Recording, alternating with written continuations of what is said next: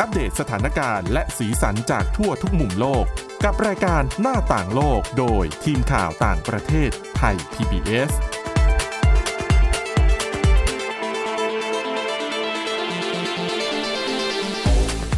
สวัสดีค่ะ สวัสดีค่ะ คุณผู้ฟังคะอ่ะวันนี้นะคะ รายการหน้าต่างโลกของเราเนี่ยก็คุณผู้ฟังน่าจะคุ้นเคยกันดีนะคะสำหรับคนที่ติดตามกันมานาน เพราะว่าในช่วงนี้นะคะ นอกจากจะฟังได้ทางไทย PBS Podcast แล้วนะคะ เพิ่มช่องทางใหม่นะคะ ของจุฬา Radio Plus นะคะ สถานีวิทยุแห่งจุฬาลงกรณ์มหาวิทยาลัย FM 101.5 เมกะเฮิรตซ์ค่ะ ทุกวันจันทร์ถึงวันศุกร์เวลา 10นาฬิกา30 นาที รวมถึงสถานีวิทยุที่คุณผู้ฟังกำลังฟังอยู่ในขณะนี้ วันนี้เรื่องแรกน่าสนใจมาก ๆ มันเป็นเรื่องเกี่ยวกับการท่องเที่ยวนะคะ ค่ะ นั่นคือเรื่องของการฟรีวีซ่าซึ่งหนึ่งมีนาคมนี้เอ่อดิฉันนะคะ ลืมแนะนำไป ดิฉันสวรักษ์จากวิวัฒนากุล และคุณจิรัชตาเอี่ยมรัศมี สวัสดีค่ะ ขึ้นหนึ่งมีนาคมนี้เนี่ย คนไทยคนจีน โดยเฉพาะคนไทยเนี่ยสามารถเดินทางไปท่องเที่ยวจีนได้ไม่ต้องขอวีซ่า ค่ะ แต่ว่าก่อนหน้าที่จะถึงคิวประเทศไทย มีหลายประเทศนะคะ ที่รัฐบาลจีนเขาฟรีวีซ่าให้ไปแล้ว ค่ะ แต่ว่าเดี๋ยวต้องย้ำก่อนเหมือนที่รัฐบาลเขาพยายามกล่าวย้ำให้เห็นถึง อืม ความสัมพันธ์ใกล้ชิดของไทยกับจีน เพราะว่าของประเทศอื่น ๆ ที่เขาให้มาก่อนหน้าเนี้ยเขาให้แบบจำกัดระยะเวลา ๋อ เออ ใช่ใช่ใช่ ของ ค่ะ เราเนี่ยไม่จำกัดระยะเวลา ค่ะ อยกเลยไม่มีกำหนด อืม ยังไม่ได้มีกำหนดว่า ค่ะ จะมีการทบทวนอะไรหรือไม่อย่างไร อืม นะคะแต่ว่าประเทศก่อนหน้าเนี้ยเขาอาจจะมีกำหนดอย่างเช่น มาเลเซียเนี่ยอาจจะให้สักปีหนึ่งมั้งถ้าจำไม่ผิด หรือว่าประเทศอย่างรัสเซียหรืออะไรก็ตามอะค่ะมันก็เลย ค่ะ มองกันว่าเป็นนิมิตหมายอันดีนะ ที่สะท้อนถึงความสัมพันธ์ที่ดีระหว่างกันแต่อย่างที่บอกว่า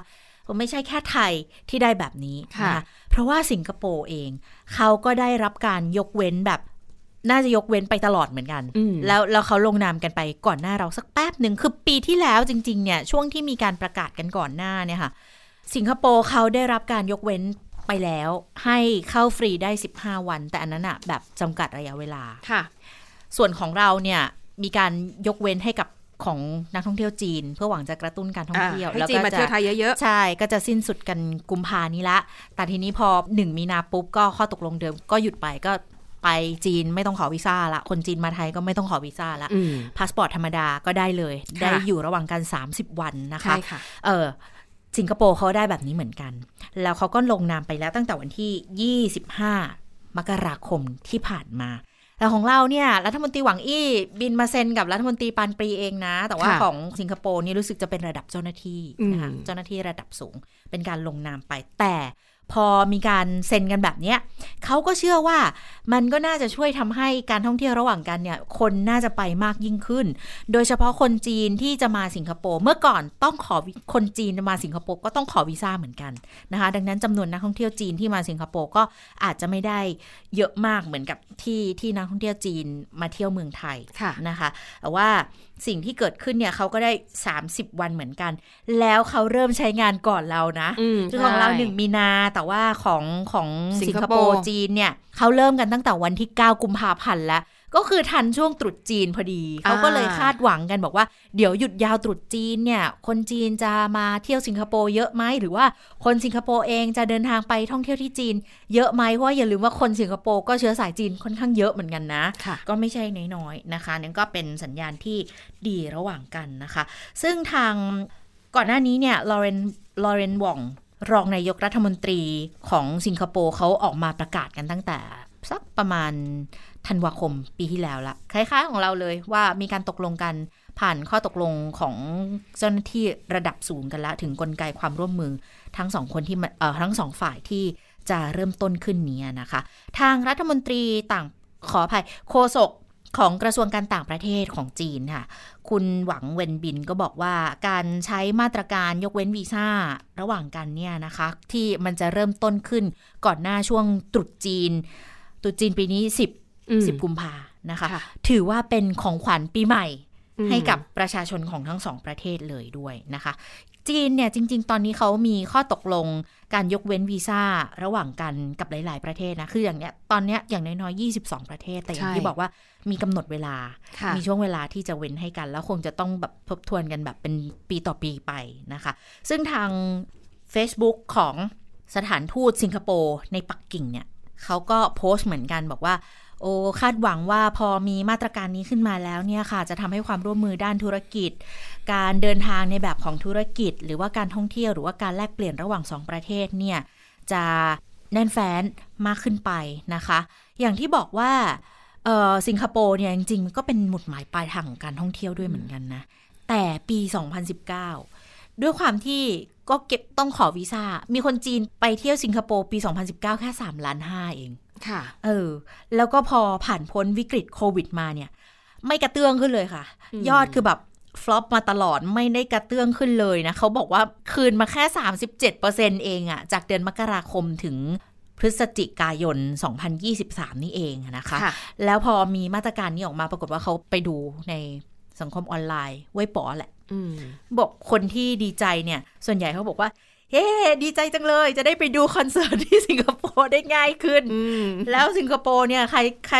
ใครคะสวิฟตี้เทเลอร์ส อ่า วิฟเห็นไหม ค่ะ เทเลอร์สวิฟนี่เขาดังจริงนะ เขาก็เลยบอกว่า เนี่ย ฉันน่ะจองตั๋วจะไปคอนเสิร์ตที่เทเลอร์สวิฟแล้วมีมาตรการนี้มาพอดีเลย ค่ะ ช่างแบบพอเหมาะพอเจาะพอดีเลยนะคะ จะได้ไม่ต้องไปขอวีซ่า แต่ว่าคนที่ขอไปก่อนหน้านี้เนี่ย ค่าธรรมเนียมอะไรไม่ได้คืนนะคะ อ๋อ ใจแล้วใจเลยนะ รอบ ค่ะ ต่อไปก็จะได้มาตรการนี้ขึ้นมานะคะ ก็บอกว่าพอมีการเซ็นสัญญานี้ปุ๊บเนี่ย ปรากฏ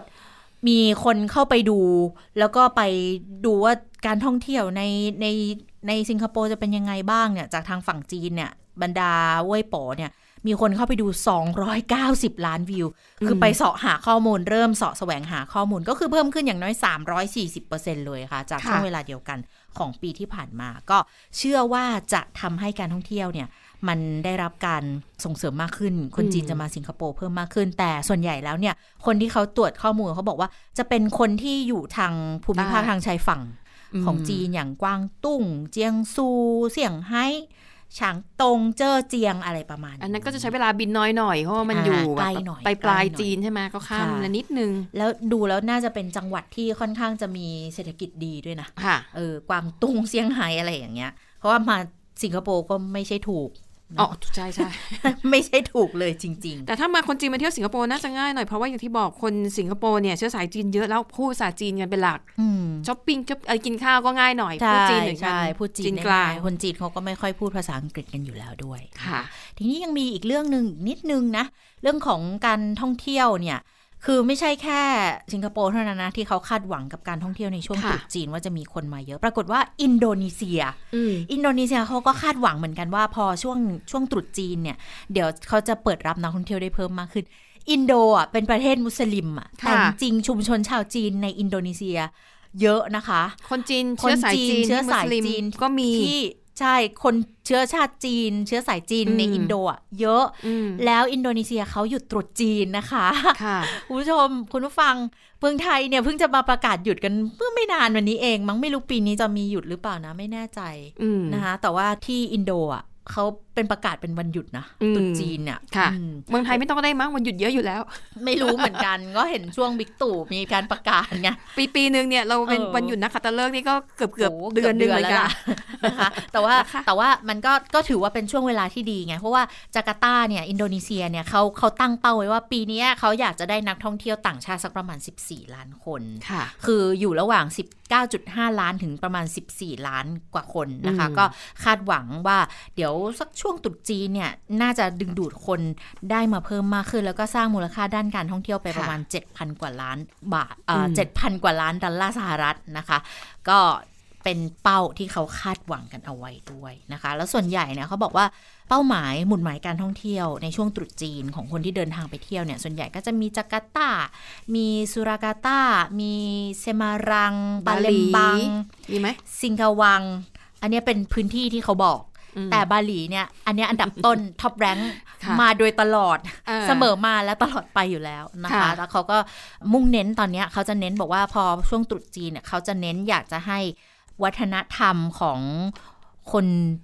จีนในอินโดนีเซียเนี่ย ค่ะ คนจีนในท้องถิ่นจะได้รับการส่งเสริมมากขึ้น ก็คือมองในแง่ของการท่องเที่ยวเชิงวัฒนธรรมให้เพิ่มมากขึ้นนั่นเองค่ะ ค่ะ อืม อ่ะนั่นก็เป็นเรื่องราวเกี่ยวกับการเดินทางนะคะ ก็การเดินทางนี่จริงๆฉันว่าดีนะ มัน อืม เป็นสิ่งที่ช่วยทำให้แบบ มันได้ออกกำลังนะ เพราะมันต้องไปเดินเที่ยวอย่างเงี้ย เที่ยวเนี้ยยังไงมันก็ต้องเดินเดินเยอะกว่าปกติด้วย เออ นะคะ คือมันสะท้อนถึงความสัมพันธ์ระหว่างประเทศด้วยนะถ้ามอง อ่า ในแง่ ใช่ มุมของระหว่างประเทศนะประเทศไหนมีคนท่องเที่ยวเยอะก็แสดงว่าความสัมพันธ์กับประเทศอื่นๆก็ อืม ค่อนข้างโอเคแหละ เขาถึงให้มากัน คือลืมเล่าไปนิดนึง บ้านเราเนี่ย ปีที่ผ่านมาปรากฏว่าช่วงไตรมาสท้ายๆเนี่ยนักท่องเที่ยวช่วงไตรมาสแรกๆนักท่องเที่ยวต่างชาติที่มาเยอะที่สุดคือมาเลเซียนะแล้วเพิ่งจะ จกท มา ใต้ใช่ไหม อ่า อืม ไตรมาสท้ายๆนี่เองที่ เป็นจีน นักท่องเที่ยวจีนเริ่มเพิ่มมากขึ้น แล้วก็คาด ค่ะ หวังว่าพอเว้นวีซ่าแล้วเนี่ย เดี๋ยวคนจีนจะมาเพิ่มขึ้นเป็นอันดับหนึ่งละ ค่ะ แล้วอินโดเนี่ยปรากฏว่าคนที่ไปบ้านเขามากที่สุดอะมาเลเหมือนกันนะเอ้ยคนมาเลเที่ยวเก่งเหมือนกันนะ เนี่ยโอ้เป็นนักท่องเที่ยวต่างชาติที่เยอะที่สุดของอินโดนีเซียค่ะ ค่ะ มาเลเนี่ยจากจำนวน 10 กว่าล้านคนของการท่องเที่ยวช่วงเอ่อมกราคมถึงพฤศจิกายน 2023 เนี่ย คิดเป็นร้อยละ 15เปอร์เซ็นต์ร้อยละ 15 เลยรองลงมาก็จะเป็นออสเตรเลีย ออสเตรเลียก็บาหลีไง อ่าใช่ ไป ใช่ บิน ใช่ ไปแป๊บเดียวนะคะ ค่ะ ก็ 12เปอร์เซ็นต์แล้วก็มีสิงคโปร์อีก 11เปอร์เซ็นต์แล้วถึงเป็น อืม จีน อืม 6เปอร์เซ็นต์กว่าๆ ค่ะ เออนั่นแหละ อ่ะเห็นไหมคะ นะคะ การท่องเที่ยวก็เป็นกิจกรรมหนึ่งที่เรียกว่าทำให้แบบได้เพลิดเพลินใจนะคะ อ่า อ่ะถ้ามีกำลังทรัพย์มีเวลา มีเงินอย่างเดียวไม่พอต้องมีเวลาด้วยนะ ใช่ แล้วถ้ามีเวลาเดี๋ยวไม่มีเงินก็ไม่ได้อีกนะ แล้วประเทศที่เขามีนักท่องเที่ยวมาเยอะๆเขา ค่ะ เปิดรับอยู่แล้วเพราะว่า อืม เอ่อสิ่งที่มันตามมานั่นก็คือมูลค่าด้านการท่องเที่ยวเนาะ ค่ะ ทำให้เสริมเศรษฐกิจด้วย ค่ะ นะคะ อ่ะแต่นอกเหนือจากการท่องเที่ยวแล้วนะคะกิจกรรมที่ทำให้มนุษย์เนี่ยมีความเพลิดเพลินใจอย่างหนึ่ง แล้วก็ไม่ต้องเสียสตุ้งสตางค์มากมายนั่นก็คือการฟังเพลง แต่มีผลการวิจัยที่พบว่า การฟังเพลงไม่ได้มีผลแค่ทำให้แบบเรามีความสุขหรือความเพลิดเพลินใจมากกว่านั้น ค่ะ มันมีประโยชน์ยิ่งไปกว่านั้นอีกใช่ไหมคะคุณจิรชาตา ใช่โดยเฉพาะผู้สูงวัย ค่ะ เขามีผลวิจัยล่าสุดคือ อาจจะไม่ใช่แค่ฟังนะคะแต่แต่ต้องเล่นด้วย คือเล่นดนตรี ยิ่งดี ใช่การเล่นเครื่องดนตรี หรือถ้าเกิดจะเป็นการร้องร้องเพลงในลักษณะของชออะคือเพลงประสานเสียงอะ อ๋อ เป็นคอรั อ่า ส เป็นคอรัสเป็นอะไรแบบ ร้อง เนี้ย คาราโอเกะได้ไหมอ่ะ คือ คือเขามองในแง่ว่า การร้องแบบคอรัสน่ะเป็นวงอะค่ะ ค่ะ มันมันจะส่งผลในแง่ของการมีปฏิสัมพันธ์กับคนอื่น อืม ดังนั้นมันก็ช่วยทำให้สุขภาพสมองเนี่ย จะดียิ่ง เหขึ้มือน นกับสมองมันได้ ex- มันได้ออกกำลังกาย ใช่ได้ออกกำลังสมอง ได้ฝึกวิธีคิด ดังนั้นเขาก็เลยมองว่าการเล่นเครื่องดนตรีเนี่ย ค่ะ ก็จะทำให้เอ่อสุขภาพสมอง โดยเฉพาะในกลุ่มผู้สูงวัยที่เล่นดนตรีมาโดยตลอด หรือว่า ค่ะ กลับมาเล่นดนตรี อืม ในตอนที่ว่างแล้วอะเกษียณแล้วอะไรอย่างเงี้ย อ่าอ่าอ่า อ่า ค่ะ เล่นดนตรียังคงเล่นดนตรีหรือว่าออกไปร้องเพลงประสานเสียงอะไรอย่างเงี้ยค่ะ ก็จะช่วยส่งเสริมสุขภาพด้วยนะคะ ก็จะเป็นการทำวิจัยของโครงการที่เรียกว่าโปรเจกต์เอ่อ protect protect ขออภัย เป็นโครงการ protect นะคะ ซึ่งเป็นการศึกษาแบบออนไลน์ ค่ะ เขาชักชวนให้คนที่อายุ 40 ปีขึ้นไป โอ้ เราสองคนนี้เข้าไป เข้าไปช่ วย ในการรีวิวข้อมูลได้เลยนะ คือเก็บข้อมูลของผู้ ค่ะ ใหญ่เป็นหลายพันคนเลยค่ะ อายุตั้งแต่ 40 ปีขึ้นไปเนี่ย เพื่อจะดูว่าผลของการเล่นเครื่องดนตรี หรือการร้องเพลงแบบคอรัสเนี่ย มันส่งผลยังไงต่อสุขภาพสมอง ปรากฏว่ามีคนเข้ามาทำการให้ข้อมูลเนี่ย 25,000 คนนะ ให้ ค่ะ ข้อมูลกันออนไลน์กับทางโครงการศึกษา Protect อันเนี้ยค่ะ แล้วก็ทำกันยาวนานกันมาแบบ 10 ปีเลยค่ะ ผลที่ออกมาเนี่ย มันพบว่าการที่คนที่เข้าร่วมในการทำวิจัยครั้งนี้นะคะ คนที่มีประสบการณ์ทางด้านมิวสิควลทางด้านดนตรีนะคะ แล้วก็ได้เปิดรับเพลงกันอยู่สม่ำเสมอเนี่ยนะ ผลที่ออกมาเนี่ย การทดสอบด้านความรู้ความเข้าใจมันดีกว่า อืม นะคะแล้วก็ทำให้สมองยังคงแบบฉับไว ค่ะ ในช่วงบั้นปลายของชีวิตด้วย อืมอืม นะคะ การเล่นเครื่องดนตรีเนี่ย มันมีแนวโน้มส่งผลต่อแนวโน้มด้านความรู้ความเข้าใจ มันดีมากยิ่งขึ้นด้วยนะคะ แล้วก็แสดงให้เห็นว่าการเล่นดนตรีโดยเฉพาะเปียโน โอ้โห ค่ะ แค่ชื่อเครื่องดนตรีก็ยากละ ค่ะ คือไม่แปลกละที่จะทำให้สมองฉับไวขนาดนั้น คุณผู้ฟัง อืม เปียโนอ่ะ นอกจากคีย์บอร์ดจะต้องกดให้ถูกคีย์แล้ว มีสองสามออกเต็ปแล้วเนี่ย ค่ะ นิ้วก็ต้องไว อืม มีแฟดมีชาร์ปเท้าก็ต้องไปจังหวะเร็วจังหวะช้าอ่านโน้ตไปด้วย ใช้ทุกผัสสะเลยนะ ค่ะ ดังนั้นก็ไม่น่าแปลกอะค่ะ ที่คนที่เล่นเปียโนเนี่ย อ่า แล้วยังคงเล่นไป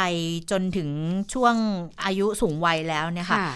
ความทรงจำเขาจะดี อืม แล้ว เอ่อความสามารถในการแก้ไขปัญหาที่มันซับซ้อนเนี่ย ค่ะ ก็จะดีกว่า ซึ่งอันเนี้ยเขาเรียกว่าเป็นทักษะด้านการบริหาร ค่ะ เป็นกลุ่มทักษะด้านการบริหาร คือไม่ได้หมายความว่าคุณเป็นผู้บริหารหรืออะไรนะ ค่ะ แต่เป็นทักษะด้านการบริหารจัดการต่าง อืม ๆ แล้วถ้าเกิดว่ายิ่งเล่นต่อไปจนช่วงแบบอายุเยอะๆแล้วเนี่ย ค่ะ มันก็จะยิ่งมีผลดีต่อสมองของเราด้วยนะคะ การร้องเพลงก็เหมือนกันอย่างที่บอกนะ การร้องเพลง การขับร้องเนี่ย ค่ะ ก็ส่งผลดีต่อสุขภาพสมองด้วยเช่นเดียวกัน โดยเฉพาะการร้องแบบเป็นกลุ่ม เป็นก้อน อืม เป็นคอรัสอย่างเงี้ยค่ะ แต่เขามองว่าอันเนี้ยมันอาจจะเกี่ยวเนื่องกับเรื่องของปัจจัยทางด้านสังคม ก็คือการได้เข้าไปเป็นส่วนร่วมของกลุ่ม เพราะมนุษย์เป็นสัตว์สังคมไง อ๋อ ได้มีป มั ฏิ นก็เลยทำให้ อ่า สุข มีป ภาพส ฏิ มอง สัม ดี พั ขึ้ น น ธ์กับคนเงี้ยมันก็ทำให้สุขภาพสมองมันดียิ่งขึ้นด้วยนั่นเองอะนะคะ ค่ะ สิ่งที่มันเกิดขึ้นณขณะนี้ค่ะ เขาก็เลยมองว่าเออพอมีการเล่นดนตรีแล้วเนี่ยความสามารถในความรู้ความเข้าใจ แล้วก็ความสามารถด้านดนตรีในกลุ่มผู้สูงวัย แบบเป็นกลุ่มเป็นก้อนเนี่ยนะคะ ก็อาจจะเป็นหนทางที่ทำให้สมองเนี่ยมันไวมันยืดหยุ่นมากยิ่งขึ้น สมรรถภาพด้านการรับรู้สำรองหรือก็คือความสามารถของสมองในการคงประสิทธิภาพในการทำงานถึงแม้ว่า เซลล์ของสมองอะ่ะมันจะเสื่อมไปเมื่ออายุมากขึ้นเนี่ย มันจะยังมีประสิทธิภาพที่ดีนะคะ ค่ะ แล้วก็มองว่าเนี่ยข้อค้นพบเหล่านี้เนี่ยมันเอาไปใช้ในการส่งเสริมการเรียนรู้ด้านดนตรี ค่ะ ได้มากยิ่งขึ้นด้วย เพราะว่ามันจะเป็นสิ่งที่ล้ำค่ามากต่อการริเริ่มด้านสาธารณสุข แล้วก็เป็นการส่งเสริมไลฟ์สไตล์ที่จะเป็นผลดีส่งผลดีต่อสุขภาพสมองนั่นเอง ก็คืออ ม เหมือนกับว่าสนับสนุนให้มีการเรียนดนตรี ค่ะ เล่นดนตรีหรือว่าสอนดนตรีกัน อ่า ตั้งแต่ในวัยเด็ก แล้วพอ ค่ะ พอเป็นตั้งแต่เด็กอะ่ะ ตอนโตพออาจจะเลิกเล่นไปตอนทำงาน อาจจะเลิกเล่นไปตอนแก่มาก็ต่อแล้วติดได้เร็วขึ้นไงคะ อืม เออพอมีเวลาก็จะช่วยในเรื่องนี้ได้เช่นเดียวกันนะคะ แล้วก็มันจะทำให้ลดความเสี่ยง แล้วส่งเสริมสุขภาพสมองในกลุ่มผู้สูงวัยได้เพิ่มมากขึ้น อ่ะ ด้วย สำหรับคุณผู้ฟังที่ฟังเรื่องราวแล้วนี้แล้วแบบอุ้ยสนใจนะคะ แต่ถ้าบอกเอ๊ะถ้าเป็นเปียโนมันก็อาจจะแบบยากไปนิดนึงเพราะหนึ่งเปียโนราคาแพง โอ้โห อันนี้ต้องยอมรับหลังละเป็น แล้ว แส ไม่ได้ น เล่นง่าย ๆด้วย ดิฉันว่า เปียโนไฟฟ้าแบบไม่กี่หมื่นก็มีแต่ เออ มันก็ไม่ใช่อุป มัน ก ก็ รณ์ที่เราจะลงทุนกันได้ทุกคนไง ค่ะ ไม่งั้นนะที่จะแนะนำแล้วแบบพอไปนไม่ได้หน่อยเริ่มจากกีตาร์หรืออูคูเลเล่ก็ได้ อ่า เพราะกีตาร์หรืออูคูเลเล่เนี่ยมันเริ่มต้นแบบราคาย่อมเยาวหลักพันอะไรก็มี คุยไงคุย เออแล้วก็ไปซื้อ ป ห อ นั ด งสื แข็งแรงด้วย ค่ะ แล้วก็ไปซื้อ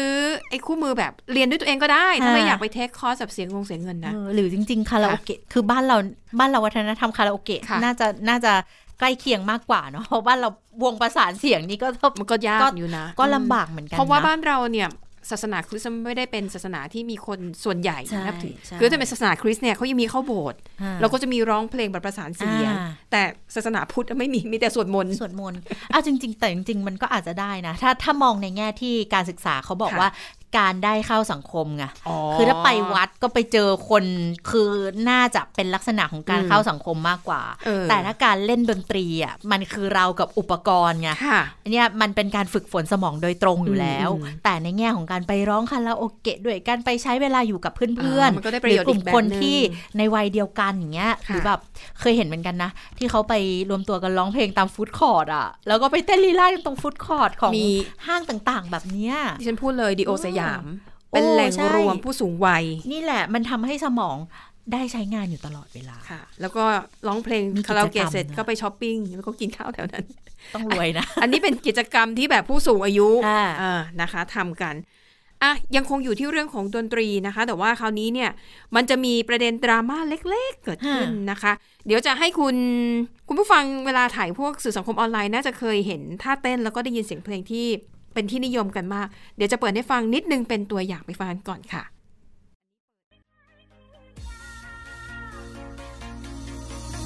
气让恩怨不朽臭名远，清烟落花现，尘扫间难眠。如为山河过客，却总长叹伤离别。一如说一杯浓烈。 อะที่คุณผู้ฟังเพิ่งได้รับฟังไปเนี่ยนะคะ ก็เป็นดนตรีที่คือตอนนี้นิยมกันมากนะคะ มา ค่ะ พร้อมกับท่าเต้นที่เรียกว่าเคอร์มูซาน อืม นะคะ ทีนี้ไอ้เคอร์มูซานเนี่ยมันมีจุดเริ่มต้นมาจากจีน ฮะ แล้วมันก็ไวรัลแล้วก็แบบทั่วโลกเลยนะคะ ก็จะโพสต์เต้นเลียนแบบ แล้วก็ โพสต์ตรงใน t ิ k t o k ในสื่อสังคมออนไลน์นู่นนั่นนี่แล้วแต่นะคะ แต่ทีนี้มันมีประเด็นดราม่าเกิดขึ้นนะคะ เมื่อตลาดกลางคืนในไต้หวัน คือไต้หวันเนี่ยตลาดกลางคืนนี้ถือว่าเป็นจุดเด่นอย่างหนึ่งของเขาเขาก็จะมีอาหารอร่อยๆ แล้วก็จะมี คือแต่ละตลาดเขาต้องแข่งกันเองด้วยนะ อย่างไทเปเนี่ยมีหลายแห่ง และปรากฏว่าตลาดหนิงเซียหนึ่งในตลาดกลางคืน ซึ่งก็โด่งดังเหมือนกันนะคะ ค่ะ เขาอยากจะจัดกิจกรรมและให้คนเนี่ยเข้ามาเที่ยวตลาดเยอะกว่าเดิม อืม กิจกรรมที่ว่าก็คือ การแข่งขันเต้นเคอร์มูซาน อืม คือถ้าดูเผินๆน่ะ อ้าวมันก็ไม่เห็นมีอะไรนี่ ฮะ ใช่ไหมคะ ก็เป็นกิจกรรมแล้วก็ส่งเสริม เพราะว่าไอ้เพลงนี้มันกำลังฮิต แต่ปรากฏว่า